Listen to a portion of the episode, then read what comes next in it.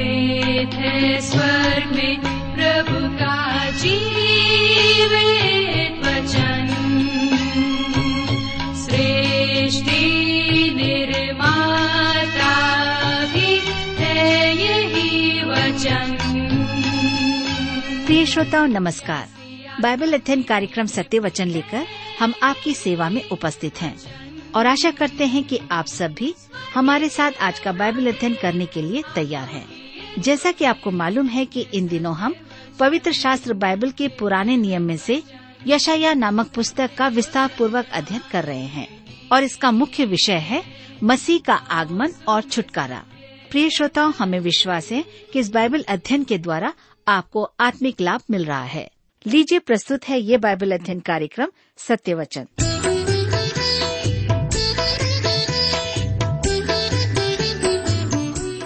प्रिय मित्र, प्रभु यीशु के पवित्र और मधुर नाम में आप सबको मेरा नमस्कार।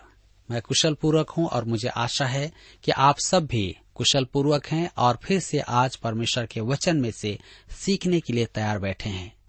मैं आप सभी श्रोता मित्रों का इस कार्यक्रम में स्वागत करता हूँ और अपने उन सभी नए मित्रों का भी जो आज पहली बार हमारे इस कार्यक्रम को सुन रहे हैं। मैं आपको बताना चाहता हूँ कि हम बाइबल में से यशायाह की पुस्तक से अध्ययन कर रहे हैं और अब तक हमने पिछले अध्ययन में देखा है कि परमेश्वर इस्राएल को उनके परित्याग के कारण बताता है कि पुत्र परमेश्वर अपने अपमान की चर्चा भी करता है और तब हम अपने अध्ययन में आगे बढ़ेंगे। लेकिन इससे पहले कि हम आगे बढ़ें, आइए हम सब प्रार्थना करें और परमेश्वर से सहायता मांगें। हमारे दयालु और प्रेम पिता परमेश्वर, हम आपको धन्यवाद देते हैं आज के सुंदर समय के लिए। आज जब हम आपके वचन में से फिर से एक बार सुनना और सीखना चाहते हैं, मनन चिंतन करना चाहते हैं, हमारी प्रार्थना है कि आप हमारे प्रत्येक श्रोता भाई बहनों को अपनी बुद्धि, ज्ञान और समझ प्रदान करें ताकि हर एक श्रोता भाई बहन आपके वचन के द्वारा आशीषों को प्राप्त कर सके। आज के वचन के द्वारा आप हम सब से बोले और बातचीत करें। धन्यवाद प्रभु हमारी प्रार्थनाओं को सुनने के लिए। विनती यीशु के नाम से मांगते हैं, आमीन।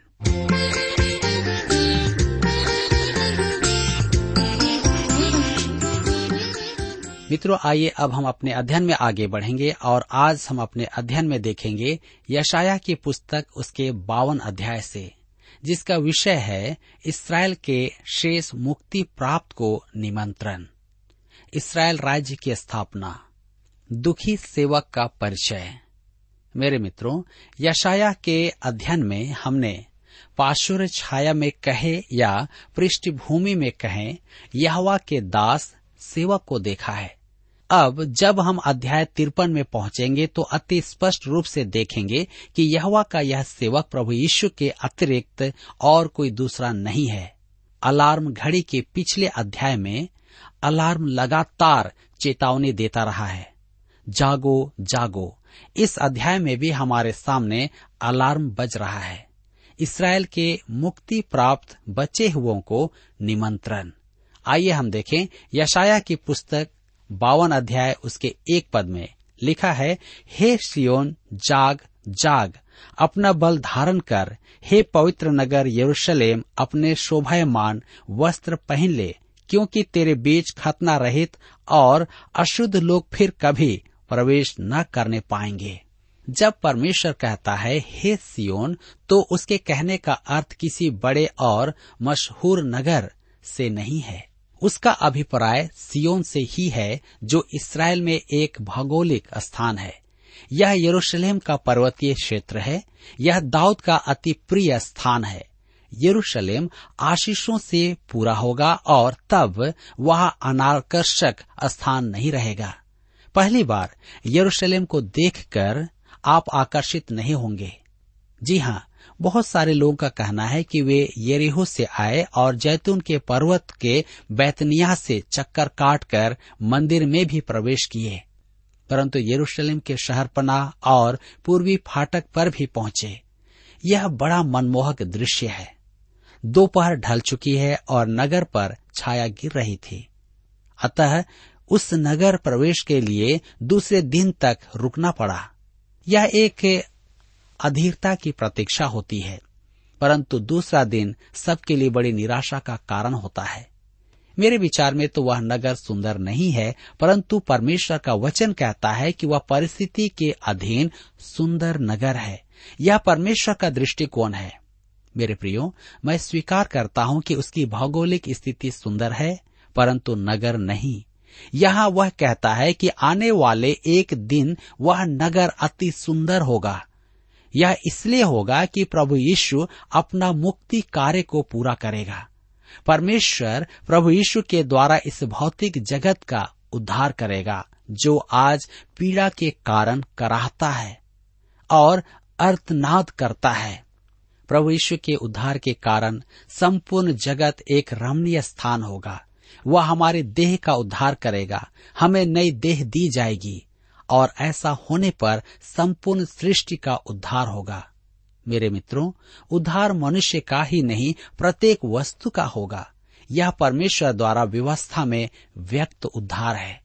यशायाह की पुस्तक 52 अध्याय के 2 पद में लिखा है, अपने ऊपर से धूल झाड़ दे हे यरूशलेम, उठ हे सियोन की बंदी बेटी, अपने गले के बंधन को खोल दे। मेरे मित्रों, आज अरब में सब पवित्र स्थल पर आराधनालय बने हुए हैं। रूस की ऑर्थोडॉक्स कलीसिया, यूनान की ऑर्थोडॉक्स कलीसिया और रोम की कलीसिया, लुथरन तथा चर्च ऑफ ऑल नेशंस, ये हर जगह आराधनालय बने हुए हैं। यरूशलेम को धर्म से मुक्ति पाना है, उसे पाप से अर्थात पाप के बंधन से मुक्त होना है, वहाँ की गिरी हुई सभ्यता से मुक्त होना है। उनकी मुक्ति का दिन आ रहा है जो 1000 वर्षीय राज्य में होगा। 2500 वर्षों से वह नगर बंधुआई में है और अन्य जातियों द्वारा रौंदा गया है, परंतु वह दिन आता है जब दासत्व के बंधन तोड़ दिए जाएंगे। यशायाह 52 अध्याय के 3 पद में लिखा है, क्योंकि यहोवा यूं कहता है, तुम जो सेंत मेंत बिक गए थे, इसलिए अब बिना रुपया दिए छुड़ाए भी जाओगे। जी हाँ, ध्यान दीजिए, परमेश्वर के इस पवित्र नगर को बंदी बनाने वालों से परमेश्वर ने कुछ नहीं लिया था, इसलिए वह उन्हें कुछ देगा भी नहीं।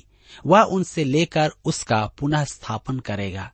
यशायाह 52 के 4 पद में लिखा है, प्रभु यहोवा यूं भी कहता है, मेरी प्रजा पहले तो मिस्र में परदेशी होकर रहने को गई थी और अशूरियों ने भी बिना कारण उन पर अत्याचार किया। याकूब सम्मान सहित मिस्र बुलाया गया था, परंतु उसके वंशजों को वहां दास बना लिया गया था। अशूरों और अन्यों ने उसे बराबर से सताया। 1000 वर्षीय राज में सब कुछ समाप्त हो जाएगा।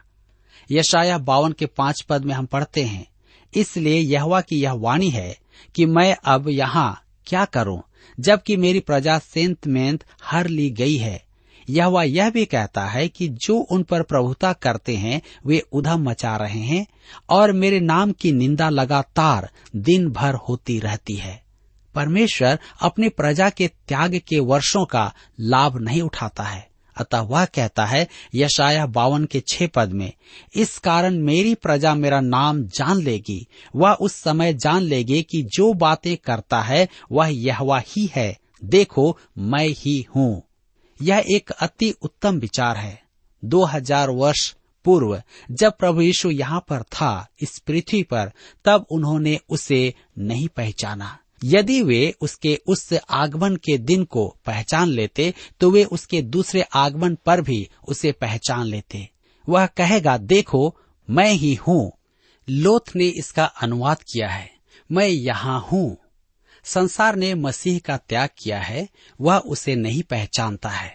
एक दिन वह मसीह यीशु को त्यागने वाले संसार से कहेगा, मैं यहाँ हूँ। उस दिन उन असंख्य जनों के लिए बहुत देर हो जाएगी कि उसे ग्रहण करे। मेरे मित्रों, हम आगे देखते हैं इस्राएल राज्य की स्थापना के विषय में। यशायाह 52 अध्याय उसके 9 पद में लिखा हुआ है, हे यरूशलेम के खंडहरों, एक संग उमंग में आकर जय जयकार करो, क्योंकि यहोवा ने अपनी प्रजा को शांति दी है, उसने यरूशलेम को छुड़ा लिया है। आज आप यरूशलेम के बारे में एक विशेष बात देखेंगे, वहाँ आनंद का गीत नहीं है।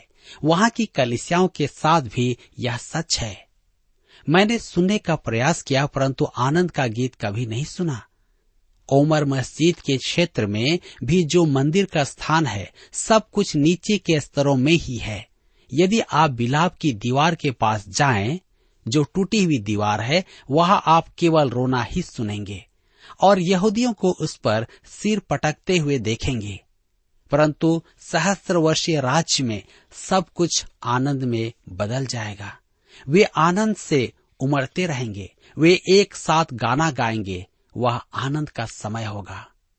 मेरे प्रियो, आज भी परमेश्वर नहीं चाहता कि हम मुंह लटकाए हुए विचरण करने वाले भक्त हों, जो केवल शिकायत करते फिरते हैं, केवल आलोचना करते हैं। वह चाहता है कि हम आनंद से भरे हों।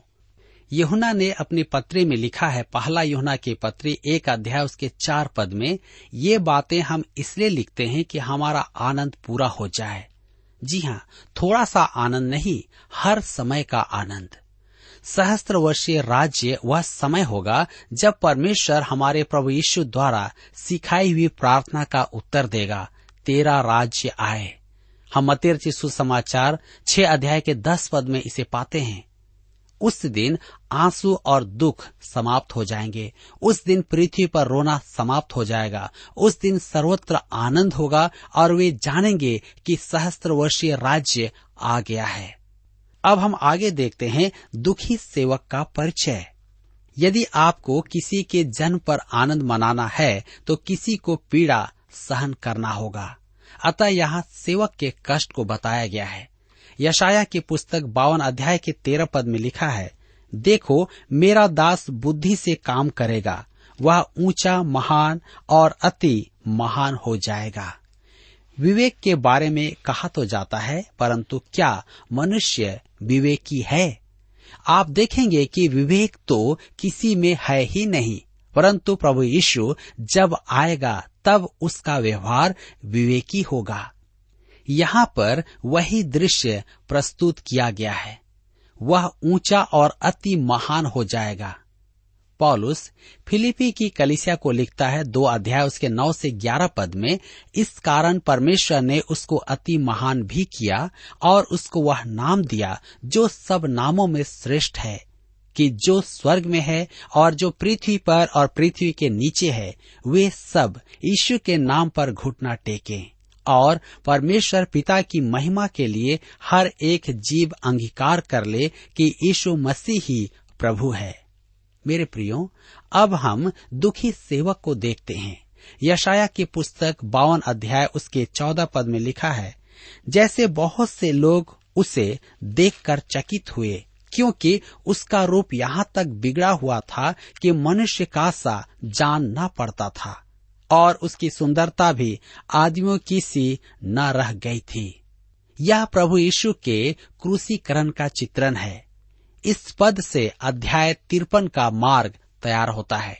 यहाँ मैं सावधान रहना चाहता हूँ कि क्रूस पर प्रभु यीशु के कष्टों पर मनन करना सदैव ही रूढ़िवाद नहीं है। कभी कभी तो यह गंवारूपन भी होता है। अंधकार के उस समय जब मनुष्य कुछ नहीं कर पा रहा था, तब परमेश्वर का पुत्र क्रूस पर काम कर रहा था। परमेश्वर के मेमने ने संसार के पापों का दंड चुकाया। 3 घंटों के अंधकार के बाद जब क्रूस पर प्रकाश चमका, तब मनुष्य आश्चर्यचकित रह गया होगा। मेरे प्रियो, वह मनुष्य के समान ही नहीं दिखता है। वह केवल कांपती हुई एक देह थी। उसका वर्णन असंभव है। अगले अध्याय में हम देखेंगे कि न तो उसकी कुछ सुंदरता थी कि हम उसको देखते, और न उसका रूप ही हमें ऐसा दिखाई पड़ा कि हम उसको चाहते। यशायाह की पुस्तक 53 के 2 में हम इसे देखेंगे। यही कारण था कि परमेश्वर ने क्रूस पर अंधकार का पर्दा डाल दिया था। वहाँ मनुष्य की विकृत जिज्ञासा की पूर्ति के लिए कुछ भी नहीं था। उसका रूप यहाँ तक बिगड़ा हुआ था कि मनुष्य का सा न जान पड़ता था। मेरी कलीसिया जहाँ मैं जाता हूँ, वहाँ पर एक बार एक बहुत अच्छे अगुए थे। वे अग्निशमन विभाग में कप्तान थे। वह सदैव ही प्राथमिक चिकित्सा किट साथ में रखने की बात करते थे। वह प्राथमिक चिकित्सा की कक्षाएं भी लेते थे। उन्होंने लगभग 1 दर्जन बार पूछा कि मेरे पास प्राथमिक चिकित्सा के लिए कुछ किट है या नहीं। उनके बार बार कहने पर मैंने अंततः अपने पास में एक प्राथमिक चिकित्सा किट रख लिया। एक दिन सुबह आग की चेतावनी पर अग्निशमन कर्मी दौड़े। जिस हुक और सीढ़ी पर वह सवार था उसे एक दूध की गाड़ी ने टक्कर मार दी। उस पर सवार कर्मी सड़क पर रगड़ने लगा। सुबह 5 बजे मेरे पास फोन आया कि वह अस्पताल में है। जब मैं वहां पहुंचा तो उसकी सांसें चल रही थी और उसका पिता उसके पास बैठा था। मैंने देखा कि उसका चेहरा ऐसा विकृत हो गया था कि पहचानना मुश्किल था। मैं केवल सांस लेता एक चेहरा देख रहा था। उसकी शीघ्र ही मृत्यु भी हो गई। मेरे प्रियो, उस दिन से ही मैं सोचता रहा हूँ कि प्रभु यीशु का चेहरा बहुत अधिक बिगड़ा हुआ था, इस कप्तान से भी अधिक।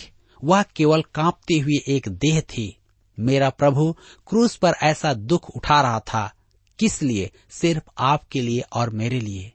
मेरे विचार में उसका वर्णन करने में मैं गंवारू नहीं होना चाहता हूँ, क्योंकि अगला पद कहता है, यशायाह 52 उसके 15 पद में लिखा हुआ है, वैसे ही वह बहुत सी जातियों को पवित्र करेगा और उसको देखकर राजा शांत रहेंगे, क्योंकि वे ऐसी बात देखेंगे जिसका वर्णन उनके सुनने में भी नहीं आया और ऐसी बात उनकी समझ में आएगी जो उन्होंने अभी तक सुनी भी ना थी।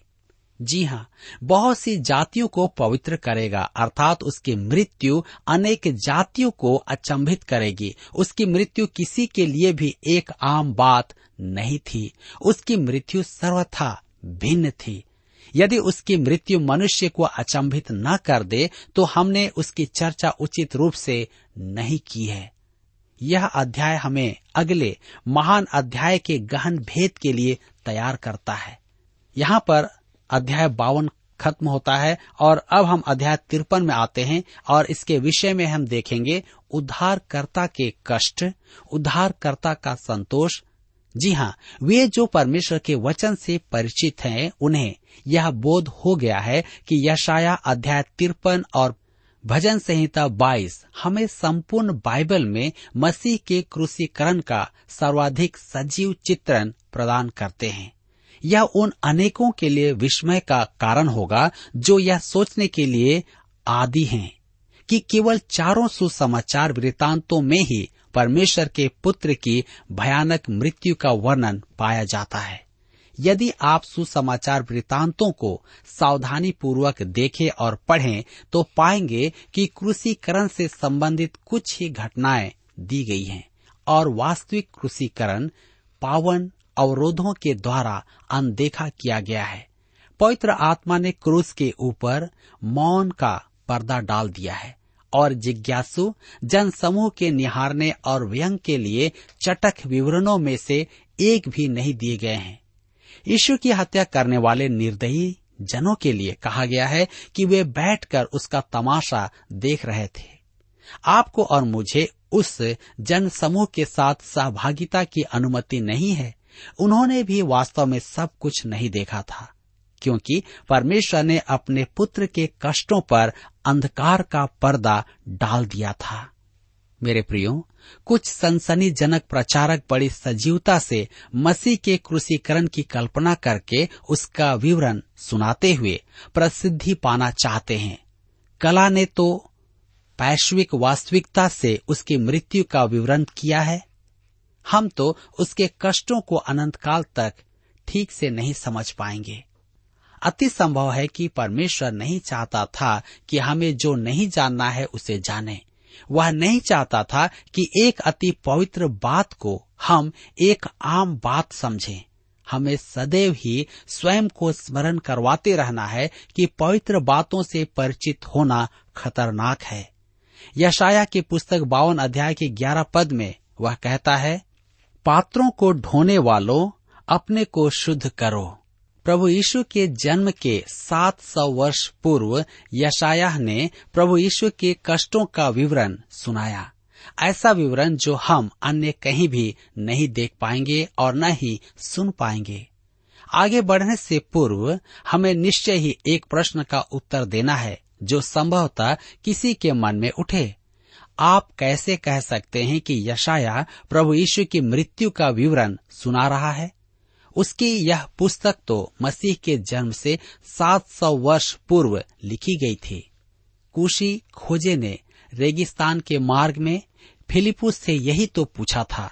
वह यरूशलेम से अपने देश को जा रहा था। मार्ग में वह यशायाह की पुस्तक उसके 53 अध्याय को पढ़ रहा था। प्रकाशित वाक्य की पुस्तक 8 अध्याय के 32 पद में उस विशेष अंश का भी उल्लेख किया गया है जो वह पढ़ रहा था। मेरे प्रियो, संडे स्कूल में हमें कुछ ऐसा समझाया जाता है कि हम कल्पना करते हैं कि वह अपने रथ में सवार, एक हाथ में घोड़ों की लगाम और दूसरे हाथ में धर्मशास्त्र लिए हुए पढ़ रहा है। हम सोच ही नहीं पाएंगे कि ऐसा नहीं था। वह एक सरकारी अधिकारी था, अतः उसका रथ बड़े ठाट बाट का होगा। उसके बैठने का स्थान संपूर्ण सुविधा का होगा और रेगिस्तान की गर्मी से बचने के लिए छाया का प्रबंध भी उसमें होगा। उसका कोचवान अर्थात रथ चलाने वाला ही रथ चला रहा होगा। वह यशायाह 53 अध्याय के 7 और 8 पद से पढ़ते हुए उसने फिलिप्पुस से पूछा, जिसे हम प्रेरितों के काम 8 अध्याय के 34 में पाते हैं, मैं तुझसे विनती करता हूँ, यह बता कि भविष्यद्वक्ता यह किसके विषय में कहता है, अपने या किसी दूसरे के विषय में? मेरे प्रियो, हम यह कैसे निश्चित जानेंगे कि अध्याय 53 में यशायाह प्रभु यीशु के विषय में भविष्यवाणी कर रहा है? फिलिप्पुस हमें उत्तर देता है जो उसने उस खोजे से कहा, प्रेरितों के काम 8 अध्याय उसके 35 पद में। तब फिलिप्पुस ने अपना मुंह खोला और इसी शास्त्र से आरंभ करके उसे यीशु का सुसमाचार सुनाया। हम देखते हैं यूहन्ना रचित सुसमाचार 12 अध्याय उसके 38 पद में यीशु ने स्वयं यशायाह की पुस्तक 53 अध्याय को अपने आप से संदर्भित किया था। प्रभु यीशु के सुसमाचार के संबंध में पौलुस भी इसी अध्याय का संदर्भ रोम की कलीसिया को देता है, रोमियो की पत्री 10 अध्याय उसके 16 पद में। मेरे मित्रों, धर्मशास्त्र संदेह की गुंजाइश नहीं छोड़ता है कि यशायाह अध्याय 53 मसीह के संबंध में है, वरन यह प्रभु यीशु का क्रूस पर मरने का चित्र है। प्रथम 9 पद हमें हमारे उद्धारकर्ता के कष्टों का विवरण सुनाते हैं। शेष अध्याय हमारे उद्धारकर्ता के संतोष की चर्चा करता है। मेरे प्रियो, हम देखेंगे कि ये दो विषय साथ साथ चलते हैं, कष्ट और संतोष। कष्ट सदा ही संतोष के पूर्व आता है। अधिकांश जन आनंद का छोटा मार्ग अपनाना चाहते हैं, वे कष्टों से बचने का प्रयास करते हैं। मैं आपको बता देना चाहता हूँ कि संतोष प्राप्ति का कोई छोटा मार्ग नहीं है। यही कारण है कि मैं उन सब छोटे मार्गों का परित्याग करता हूँ जो दावा करते हैं कि उनके पास जीवन की सब समस्याओं का समाधान है, और वे आपको परमेश्वर के हथियारों से लैस कर देंगे। परमेश्वर के पास कोई छोटा मार्ग नहीं है। यहाँ तक कि परमेश्वर ने भी छोटा मार्ग नहीं अपनाया था। वह चाहता तो क्रूस से बचकर ताज प्राप्त कर सकता था।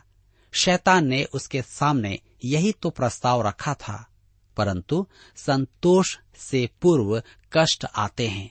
इसकी अनेक अभिव्यक्तियां हैं। परीक्षाओं से विजय तक, बादलों के बाद धूप, अंधकार के बाद ज्योति आती है, घने बादलों के बरसने पर फूल उगते हैं। ये सारी बातें आती है। यह परमेश्वर की कार्यविधि है, क्योंकि यह परमेश्वर की रीति है, इसलिए यह सर्वोत्तम है। आज आप संभवतः जीवन की छांव में हैं, आपके सामने परेशानियां हैं, कठिनाइयां आपको घेरे हुए हैं, आज आपके भाग में आग है और आपने मीठा नहीं कड़वा ही कड़वा चखा है। यदि आज आपकी यह स्थिति है तो मैं आपको प्रोत्साहित करना चाहता हूँ और आपका विश्वास करना चाहता हूँ कि आप परमेश्वर के ही मार्ग पर हैं, और यदि आप उसके साथ चलते रहें तो ज्योति में प्रवेश करेंगे। भजन संहिता 30 के 5 में लिखा है, कदाचित रात को रोना पड़े परंतु सवेरे आनंद पहुंचेगा। मेरे प्रियो, इस बात को मन में बसाकर हम उस दुख उठाने वाले उद्धारकर्ता को निहारते रहें। मेरे मित्रों, आज मेरे लिए और आपके लिए एक आशा है, क्योंकि प्रभु यीशु मुझे और आपको शांति दे सकता है, आनंद दे सकता है और छुटकारा दे सकता है। क्यों ना आज हम उसी परमेश्वर की ओर निहारें, ताकि हम अपने जीवन में उस महान शांति को प्राप्त करें जो मुझे और आपको वह देना चाहता है। मेरे प्रियो, यहाँ पर आज हमारे अध्ययन का समय समाप्त होता है और मैं आशा करता हूँ कि आज के इस अध्ययन के द्वारा आपने प्रभु यीशु के बलिदान को देखा है, क्रूस पर मृत्यु को देखा है और आपने जान लिया है कि उसी के द्वारा उद्धार है। आज के इस वचन के द्वारा प्रभु आप सबको आशीष दे।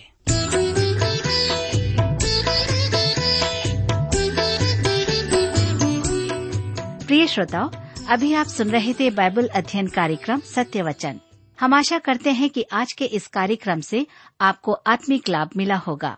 यदि आप परमेश्वर के बारे में और अधिक जानना चाहते हैं तो हमारे पास नया नियम एवं पवित्र शास्त्र बाइबल उपलब्ध है। इन्हें प्राप्त करने के लिए आप हमें इस पते पर लिख सकते हैं। कार्यक्रम Satya Vachan TWR post box number 4310 नई दिल्ली 110019। पता एक बार फिर सुन लीजिए। कार्यक्रम Satya Vachan TWR post box number 4310 New Delhi 110019। और हाँ श्रोताओं, याद रखें कि पत्र लिखते समय आपका नाम और पता साफ साफ लिखा होना चाहिए। इसके अलावा आप हमसे टेलीफोन के माध्यम से भी बातचीत कर सकते हैं, जिसमें हमारे काउंसलर या सलाहकार आपको सलाह देंगे। तो नोट कीजिए, हमारा मोबाइल नंबर 9958820414।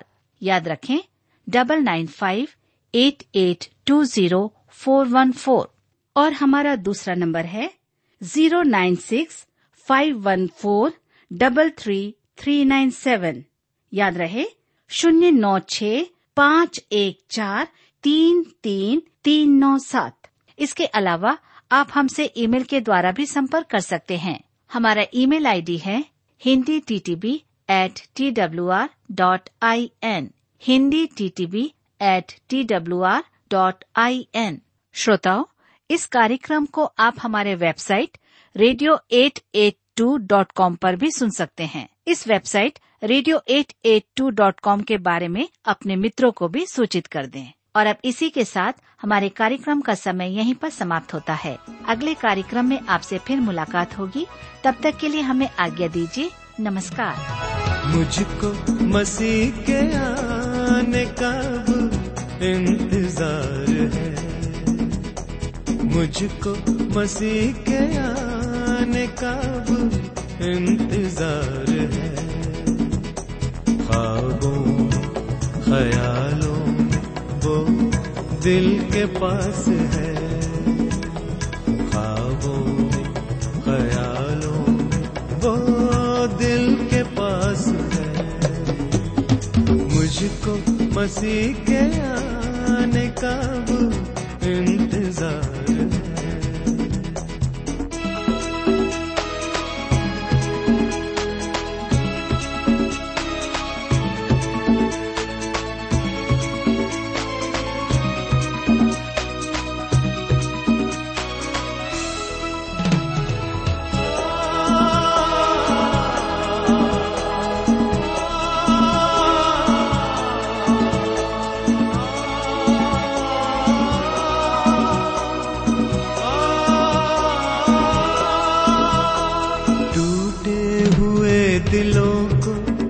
जिसने दी हजार खुशियां,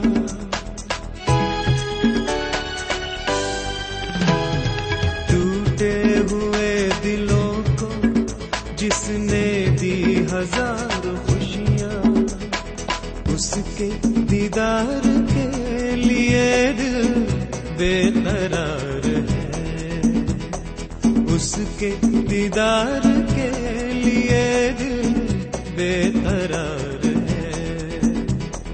ख्वाबों ख्यालों वो दिल के पास है, ख्वाबों ख्याल